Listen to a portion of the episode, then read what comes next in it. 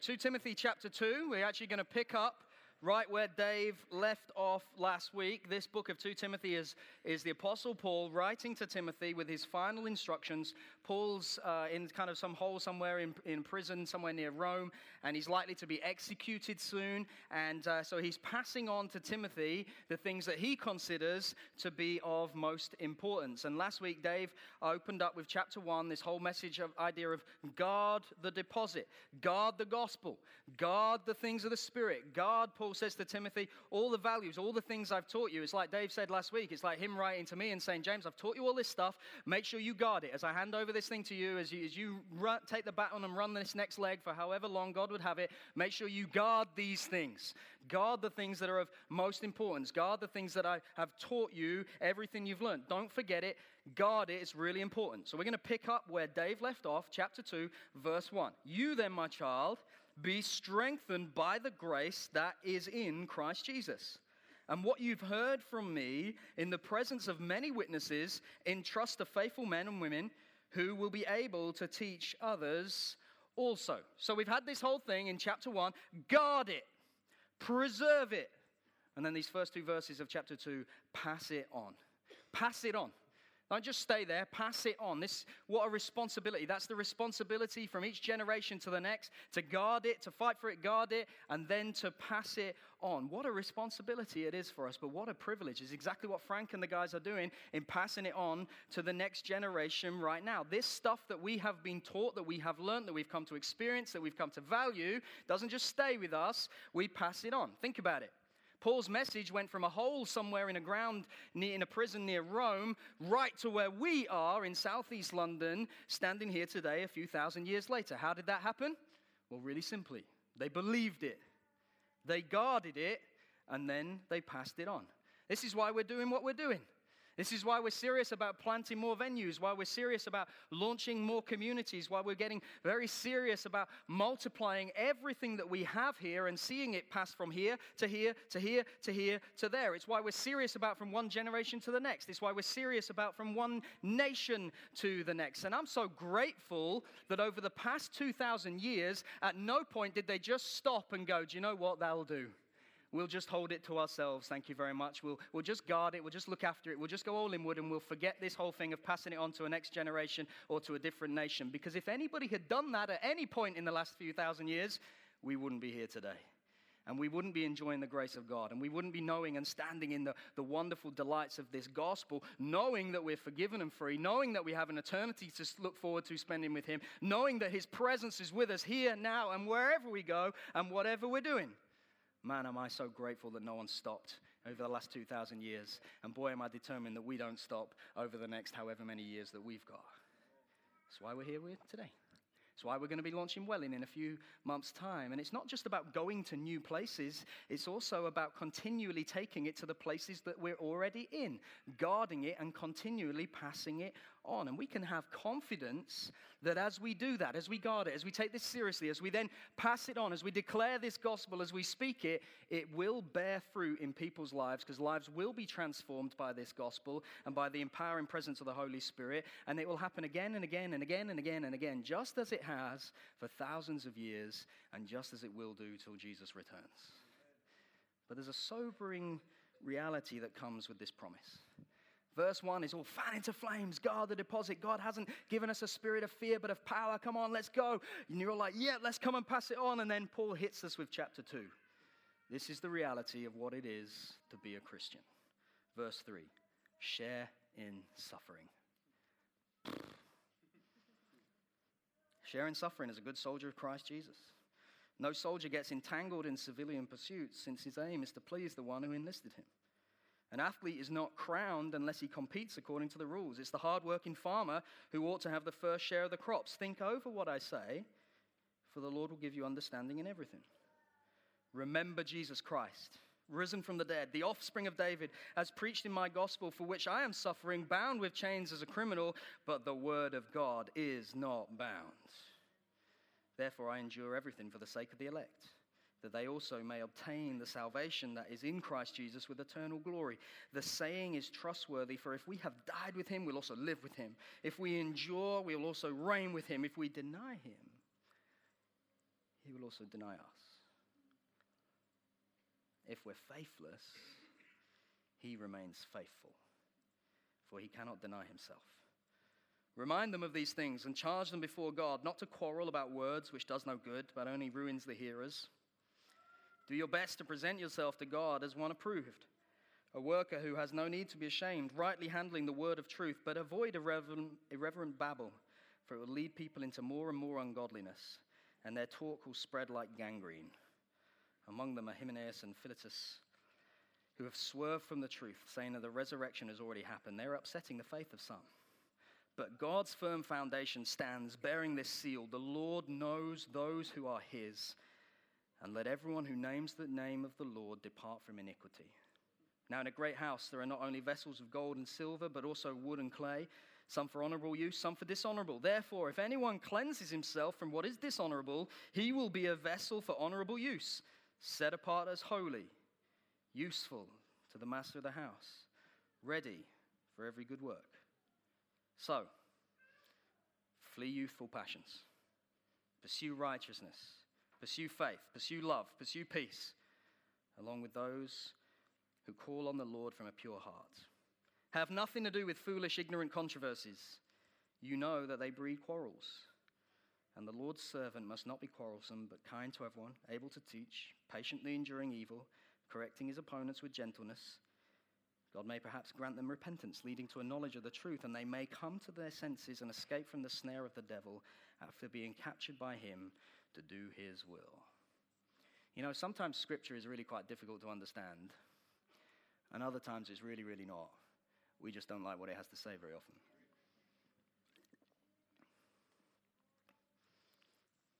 In many ways, this chapter is just the sobering portrait of what it is, what the kind of person is, who the kind of person is that can be used by God.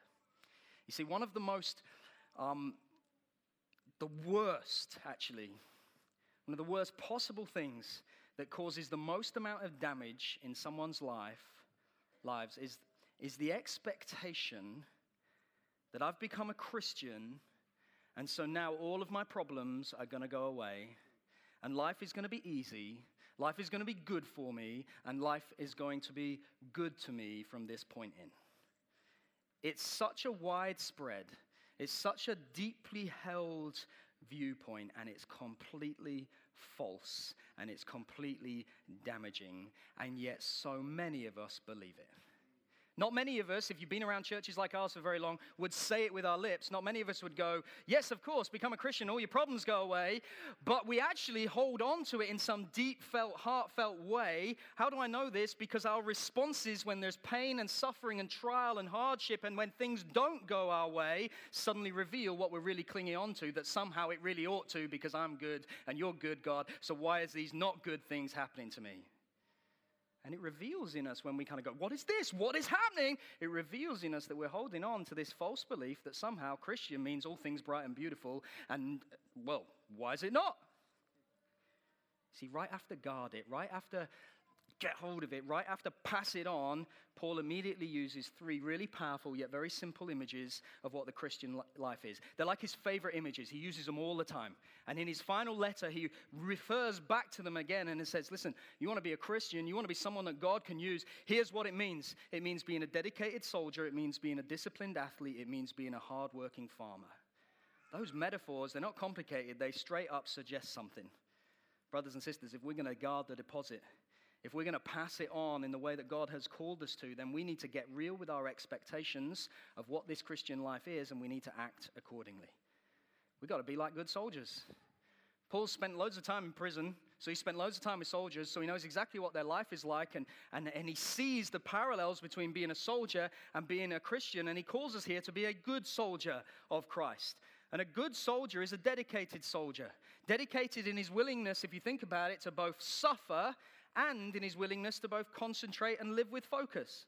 You sign up as a soldier. I mean, most of us have never actually kind of have signed up. To, most of us never been in the army. The closest we've ever got, if you're anything like me, to actually being a soldier is going paintballing. It doesn't really count. But there is that thing when someone goes paintballing and they come back, how was it? Oh, it hurt. It really hurt. People shot me. What did you expect? And that's paintballing. This is real stuff. No one signs up to be in the military, in the, into the army, and go, I'm just signing up because it will just be a jolly. We're just going to have a laugh. No, no, no. You sign up fully expecting and knowing that at some point you're most likely going to be called into a situation that is not safe, is not easy, and is dangerous. And good soldiers also not just prepared for that, they also give themselves a sense of dedication and focus in their lives. They concentrate. They don't get entangled in civilian affairs. They recognize that they're one under authority. It's not just, I'm a soldier, I do what I want. No, no, no. You do what your commanding officer says and you live your life in order to please him. You live with focus. You sign up, you're on the barracks. It's not, hey, just head off and muck around the whole time. No, no, no. Commanding officer says this, this is what we do. He says jump, we say how high. You get what the parallel is, right? Between the soldier and the Christian, the one whose authority we come under. We're not mucking around, we're giving ourselves to this. Listen, this is important. Last week, Han was away. She was speaking at a conference in Edinburgh, so it was just me and the, six year old, the four year old, and the two year old. On the Saturday, I escaped and took him into central London. Just me by myself. How brave am I? You're stupid. Anyway, my eldest, he's six. He, he loves history, right? And he's got this history book of London. And his favorite chapter, particularly, is the whole stuff on the war, all right? Everything in World War II. And so we're walking around London, and he's like, Daddy, that's, the, that's Winston Churchill's statue. And I'm like, okay. Daddy, that's the Battle of Britain Memorial. And I'm like, oh, okay. Daddy, they're the war cabinet rooms. I'm like, how on earth do you know this stuff? He told me a whole load of other things. I'm pretty sure he was lying because I'm pretty sure lizards were involved. But there was loads of, like, loads of this stuff about war and all this kind of thing that he's teaching me. And, and when we get home, we kind of read his book because he wanted to read that. And we went there and we saw that. And then, obviously, because he wanted to go on the internet, and I'm a sucker for this because he just, he's like, it's work, Dad. And then we like look at pictures and things. Anyway, so we looked on the internet at what life was like in World War II. And I said to him, What do you think it would have been like to live in the war? And he looked at me and he said, Bit scary, but probably really quite exciting. Okay, I get the first bit. Why, why exciting? He's like, well, just think about it. You'd have to be ready to fight the bad guys the whole time. Never quite sure what was happening next. Never quite sure if they were going to come and invade and whether we'd have to take them on and fight them. I was like, bless you, you're six. That's amazing. But that's the life of the soldier ready, concentrating, focused, prepared. And the truth is, in the actual World War II, people had to remind one another that there was a war going on because we quickly forget and life becomes very normal. I don't think the soldiers on the front line in World War II, with bullets whistling past their heads and bombs going off everywhere, needed reminding that there was a war on. They got it. Yet everybody back at home in normal life needed reminding. As we were looking through uh, book, we were looking and there was all those pictures, those posters that they put up everywhere of World War II, reminding them of the reality as a war. Loose lips sink ships and dig for victory and careless talk costs lives and put that light out, there's a war on. You know, all those kind of posters, just constantly reminding people there's a war on. It's exactly the same in the Christian life. As Terry Virgo says, Christian life is not like a war, it is a war. Not with flesh and blood against people, obviously, but against principalities and powers. There is a reality going on, nothing to fear, but so easy to forget. And so when we do forget it and we're just walking around thinking all things bright and beautiful, and then bang, something happens to us and hits us, we're like, whoa, whoa, whoa, what's that? Why, why is this happening to me? How on, uh, what is happening? There's a war on. What did you think is happening? You're paintballing. What did you expect when somebody went, started shooting at you? And yet we so quickly forget. 1 Peter 4 12 and 13 says, Dear friends, don't be surprised at the painful trial as if something strange were happening to you. You're participating in the sufferings of Christ He's the firstborn, he's the forerunner, and where he goes, guess what? We follow. There's a war on. Don't forget it. Don't be distracted by it. Don't go wandering off. A few weeks ago, I was with my kids just watching a, an animal documentary. Right at the end of 2 Timothy chapter 2, it talks about the snare of the devil. Elsewhere in, in 1 Peter 5, verse 8, it says, Be watchful because the devil prowls around looking for someone to devour. It's not meant to there to frighten us, it's meant there to give us a reality of what's going on. A few weeks ago, we were watching this animal documentary with our kids, and there's like a bunch of gazelles or something running around, like, I don't know what they were. They were like deer, but not deer, you know what I mean? All right, and they're all just a big herd of them running around. The music's all, they're all skippy and light and happy, and then boom, boom, boom, and there's like the lions come, and like the music sends on my door's like, ah! I'm like, just put your cushion over your face, you'll be fine. The boys are fixed.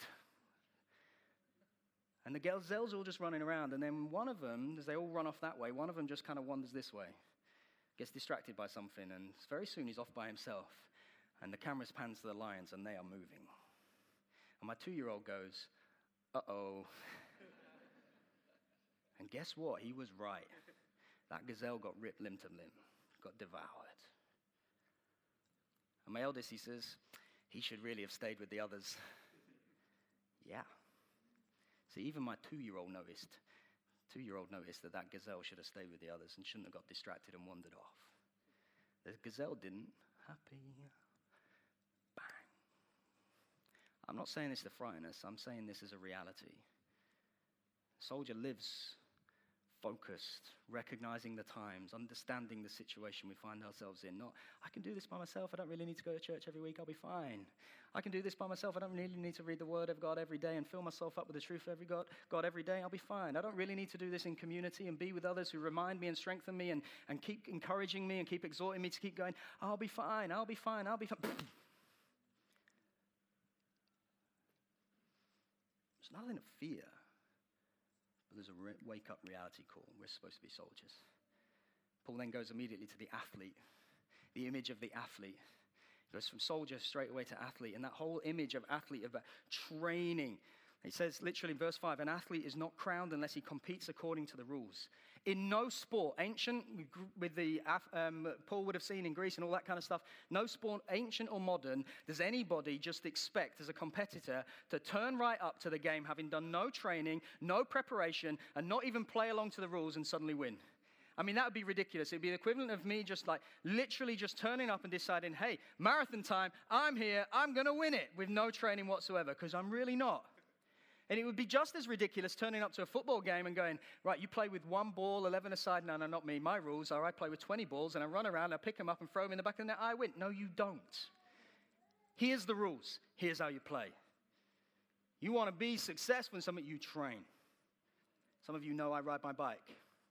Well, summer's gone, so the fun's gone, and now it's winter and it's cold. So Han bought me, because uh, I was like, ah, just wait till the summer. And she's like, no chance.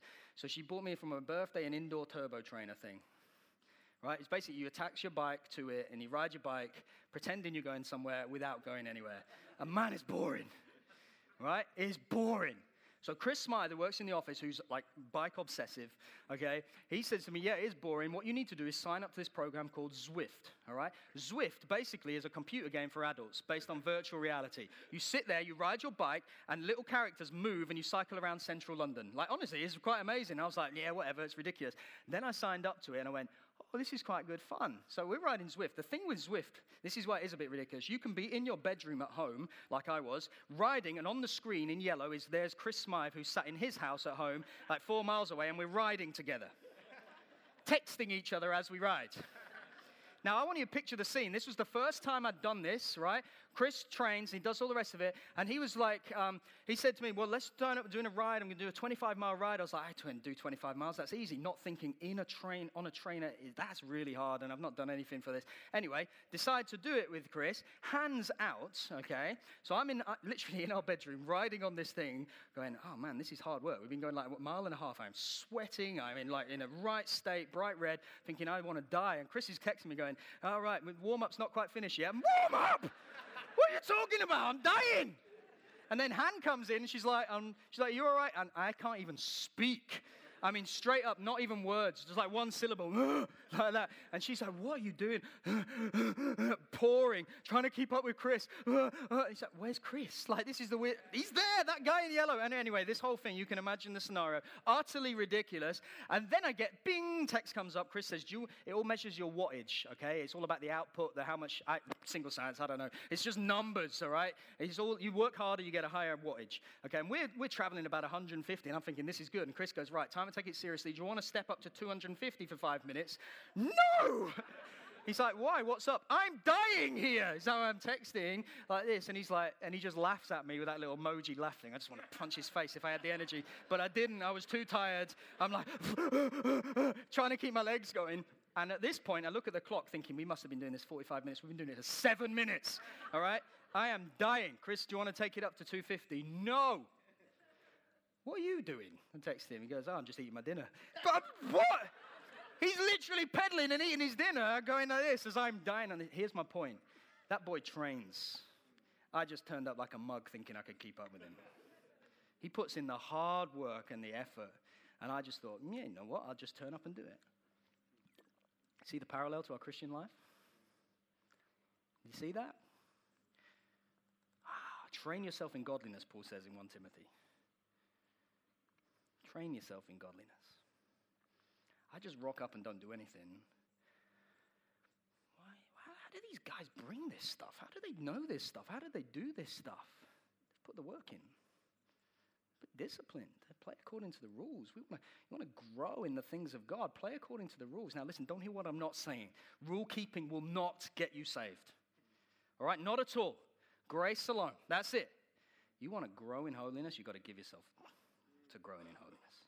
You want to grow in Christ, you've got to give yourself to it. You want to grow in your knowledge of God? Guess what? You've got to read the word that He has said and given to us in order to grow in it. Not like the past notes or the Bible in a Year app, which Pippa says. I can't even read the whole Nicky Gumbel bit, I'll just read the two sentences that Pippa says. That ain't going to grow you in Christ. The real thing, the Word of God. I'm training like mad on Zwift. Because one day I want to be able to keep up with Chris and not embarrass myself that he's eating his dinner whilst I'm dying.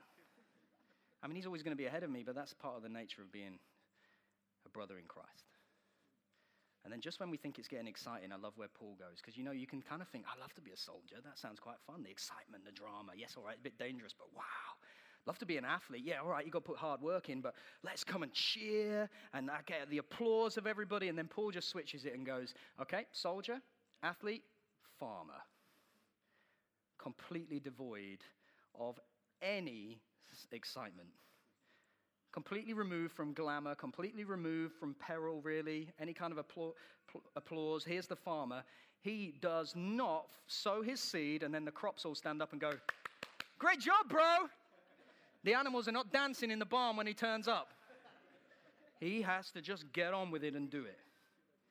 Whether it's raining, whether the sun's out, whether the soil seems to be good or whether the soil seems to be poor, whether he feels inclined to do it or disinclined to do it, the farmer gets up out of his bed in the middle of the night and does the work. See the parallels? See where this is going? It's not always easy for the farmer. It's not even always fun. I imagine there are some moments where it might be. But in the end, here he says, the first share of the crops goes to him. He deserves it. It's a biblical principle. Galatians 6, verses 7 to 9. Don't be deceived.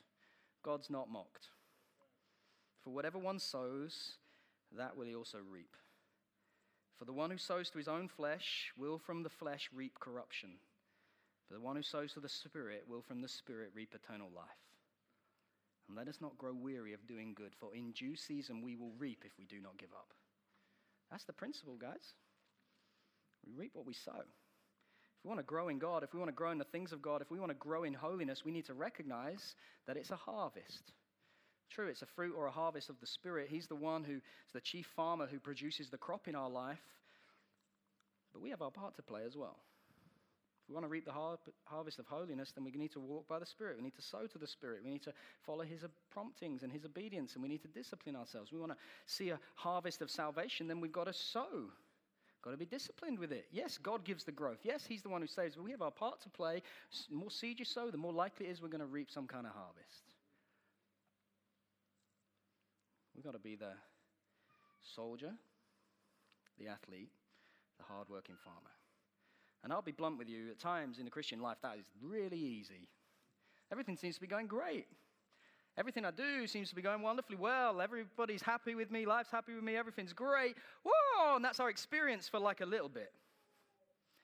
Because a lot of the time, the Christian life is not like that. It's hard work. Just feel like every corner you go around, bang, getting splattered again. And it takes every little bit of effort to peel myself up off the floor, to even just drag myself into a place where I'd even open the Word of God or come and see face to face with that person who, who's just repeatedly slapped me in the face, kind of metaphorically, hopefully. It's hard. But here's the thing anything worthwhile always is. We've bought a lie that we think if we think anything worthy or worthwhile of our time should just be joyous and fun and wonderful and skippy all the time. I mean, I just think about my kids, right? There are moments with my kids where it is all fun and all things bright and beautiful, but oftentimes it feels like the scales are balanced the other way. Now, the Christian life is not supposed to be one of toil and strife the whole time. It's really not. It's supposed to be characterized by joy and rejoicing and knowledge of the goodness of God. But we need to fight for that. That don't just come just naturally just by sitting there. That comes by going, soul, wake up as well with you and fighting for it. And it comes by discipline. It comes by giving ourselves to the pursuit of God. And sadly, in our culture today, even in our Christian culture, discipline is so often misunderstood and criticized as legalism. You're just being legalistic, lighten up a bit. No, it's not. Discipline is the means for growing in God. Hebrews 11, verse 6 says, Without faith, it's impossible to please God because anyone who comes to him must believe that he exists and that he rewards those who earnestly seek him. He rewards those who earnestly seek him. That's the key. And if we were just to stop here, we're coming in to finish in a moment. If we were just to stop here, be a soldier, be an athlete, be a farmer, depending on your personality, some of us are going, Yeah, I can do this. That's me. And a whole bunch of us are going, Yet another message of I've got to be better, I've got to do more, I've got to work harder, I've got to be smarter, I've got to be. But Paul doesn't leave it there. Paul doesn't even start it there because the gospel is not a message of you need to do better. It's not a message of work harder, pull yourself up, get it all together. It's not a message for those who are strong and got it all together and can do all of this kind of stuff. It's a message recognizing that every single one of us is not better, is not stronger, hasn't got it all together, and can't possibly do any of this stuff by ourselves. Turn back to verse 1 for a moment. You then, my child, be strengthened, be strong, stand firm. In what? Not in his own abilities. Timothy was weak and timid and pretty much useless. Not in any of that. This is not a do better. Be strengthened by the grace that is in Christ Jesus. Yeah, bless you too, Margaret. That's it. Be strengthened by the grace that is in Christ Jesus. There is nothing that you can do, or I can do, or anyone can do outside of His strengthening power that comes by grace and by grace alone. You don't deserve it, you can't earn it. He freely gives it to you and He pours it out to you. So many Christians get this. We understand salvation comes by grace alone. I didn't choose Him, He chose me. There was nothing in on of me that was intrinsically of worth and value that God said, Yep, He's worth saving. We get that it's grace alone, and yet then so many of us try and live our lives alone. Thanks God for the saving bit. I've got it from here. What are you doing? Paul's reminder to Timothy is your bold endurance, your ability to stand firm, your ability to be able to be a soldier, a farmer, a, an athlete, any of those things. It's got nothing to do with you and your strength and your ability. It's got everything to do with being strengthened by God's empowering grace. So, how do you, how do you get strengthened by God's grace? We'll end with this. First up, you recognize your weakness. Recognize your weakness. Some of us are better at doing this than others. Some of us, particularly blokes, weakness, not me. And you know it because you look in the mirror every morning and you see yourself. What you put on is something else. But we start by recognizing our weakness. That's a good thing because it's in that moment of, of weakness that we begin to recognize that we're a perfect candidate for Christ's grace and his strength and his powering. If you find yourself weak and desperate for strength, you're in a very good place. Paul says to the Corinthians, His grace is sufficient. In his, Christ's grace is sufficient in his weakness. If you find yourself and recognize that you're somebody who is weak, you can't do this in your own strength, you join the number of faithful servants from Hebrews 11, verse 34, who were made strong out of weakness. Throughout history, God has used men and women for his plans and purposes who have all learnt this message. We're made strong, not by leaning into ourselves, but by being strengthened in him. Charles Spurgeon, who great preacher, did tons of things, planted loads of churches, raised up tons of leaders all over London. There's buildings with his name written all over it. Amazing man, did loads and loads of stuff. He was once asked, How do you do all of this stuff? How do you achieve any of it? And he just said, You've forgotten that there are two of us. He didn't try and do it all himself. God's presence in us supplies all that we need to endure. We just need to learn to look at Him and lean into Him. That's the second thing. First, recognize your weak. Second, look to Jesus. See it here, verse 8. Remember Jesus Christ. We must never lose sight of Jesus. Paul says, keep your attention on Jesus. And in many ways, think that through. That seems like an utterly ridiculous thing to say. How are we going to forget Jesus? Never going to forget Jesus. We always forget Jesus. We're so fickle. Time and time again, we see it in Scripture. Israel forgets who God is and just wanders off into some nonsense mess that they get themselves into. I know in my own life, if I forget Jesus, if I don't daily look at Him, if I don't daily come to Him afresh, I find myself like that ridiculous gazelle wandering off over here. And oh, what am I doing? Get back into this. Fix your eyes on Jesus.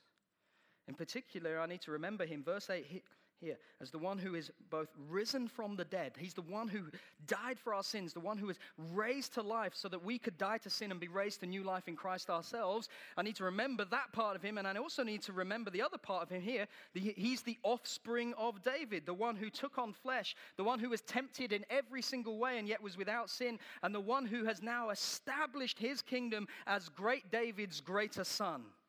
When I look at those things together and remind myself of what they are together, I recognize He's both the Savior and the King. And I need to be strengthened in His grace. And I need to remember that He's both Savior and King. And so I need to submit my life to Him. And I need to recognize that my life is now hidden in Christ. And so now I need to remind myself every single day of what I already possess as a Christian. Because my life is now hidden in Christ, all of the consequences of His work, all of the consequences consequences of everything that Jesus did, his death and his resurrection, all the results of that now become mine. And I have a hope and a future and a security and a certainty and a sure and certain foundation on which I build in a great eternal joy and one I can know now because of the work of Christ. But at the same time, because my life is hidden in Christ, because of his perfect life that has been credited to me, all of his perfection in his life also becomes mine. And so I see that he's the perfect, dedicated soul soldier.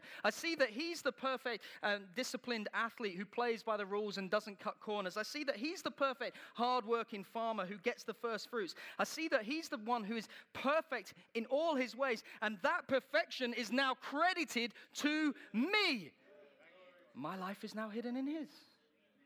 And so simply fixing our eyes on Jesus is a reminder, not I got to do, do, do, do, do. It's a reminder of who I now am because my life is hidden in Him, the one who is perfect in all ways.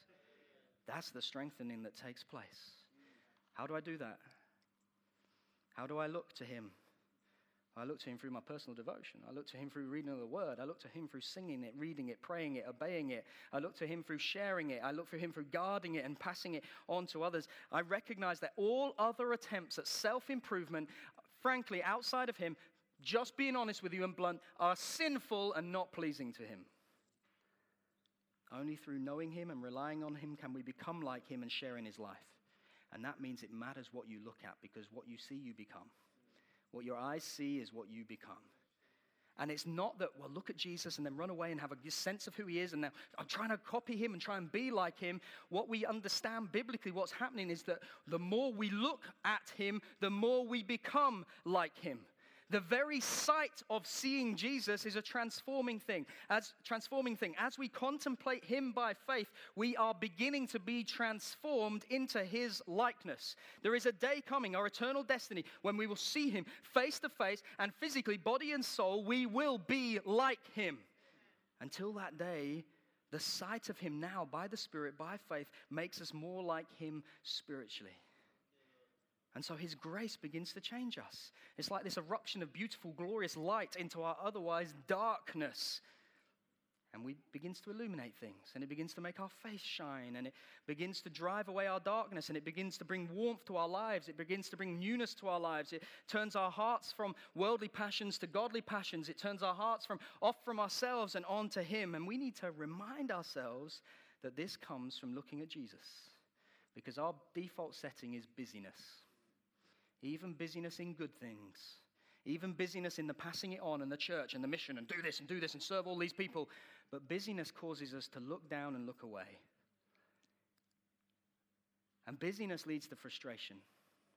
And busyness leads to apathy. And busyness leads to exhaustion, physically, spiritually, emotionally. And busyness leads to cynicism, and we get burnt out and chewed up by church, and we just get with it all. And the antidote to busyness is not do more, it's be more. Be more in the presence of God. Be more fixing of our eyes upon Jesus Christ. Be more who we already are because of what Jesus has done for us. Just going to end with this. I read a guy called John Owen this week from 17th century, and he says this Do any of us find decays in grace prevailing in us? Deadness, coldness, lukewarmness, a kind of spiritual stupidity and senselessness coming upon us. Let us assure ourselves there is no better way for our healing and deliverance, yea, no other way but this alone, namely the obtaining a fresh view of the glory of Christ by faith and a steady abiding therein. Constant contemplation of Christ and his glory, putting forth its transforming power unto the revival of all grace, is the only relief in this case. And as I read more about this guy, John Owen, I suddenly was blown away by him. In 1650s, he was chancellor at Oxford University. Life was good. And then the government started applying pressure to him, and life turned out to be really quite bad. He was harassed, and all sorts of things happened to him. But outweighing all of that is he had to witness the burial of all 11 of his children and his wife. And after the death of the first 10 children, he wrote these words A due contemplation of the glory of Christ will restore and compose the mind.